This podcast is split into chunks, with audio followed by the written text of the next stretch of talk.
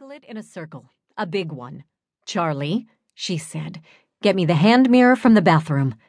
His feet pounded up the stairs. But it can't cross the wards, right? Mina asked, looking out the window. Don't count on it. Nothing can stop death, Sarah said firmly. The howling stopped, replaced by low growling.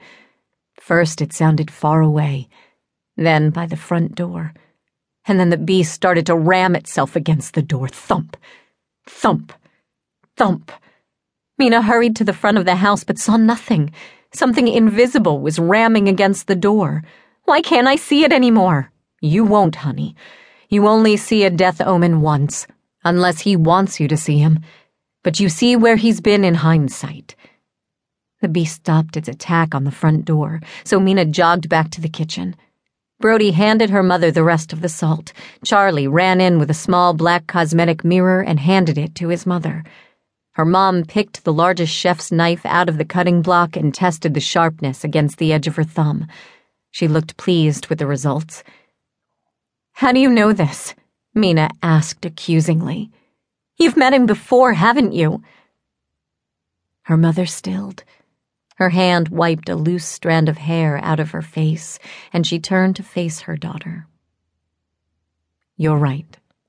This is not the first time death has come to my door, but this is the first time I can fight back.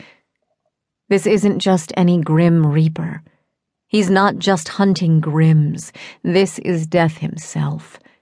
And he won't leave until he's collected. What do you mean? Sarah looked out the kitchen window and across the yard. I'm sorry I couldn't protect you better.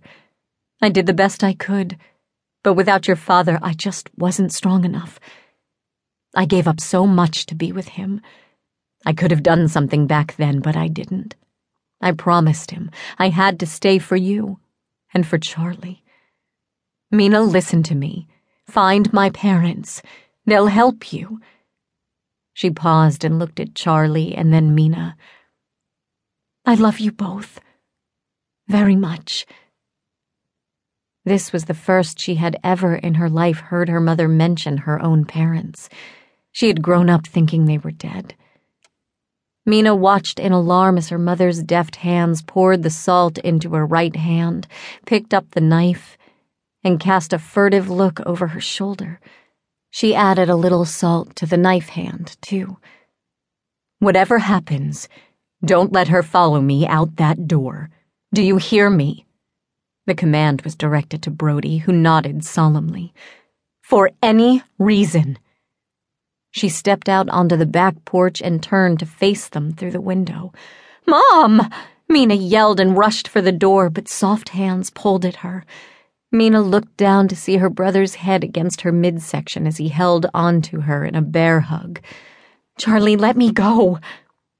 His small head shook back and forth violently, and his shoulders shook with fear. His emotions affected Mina as if they were her own.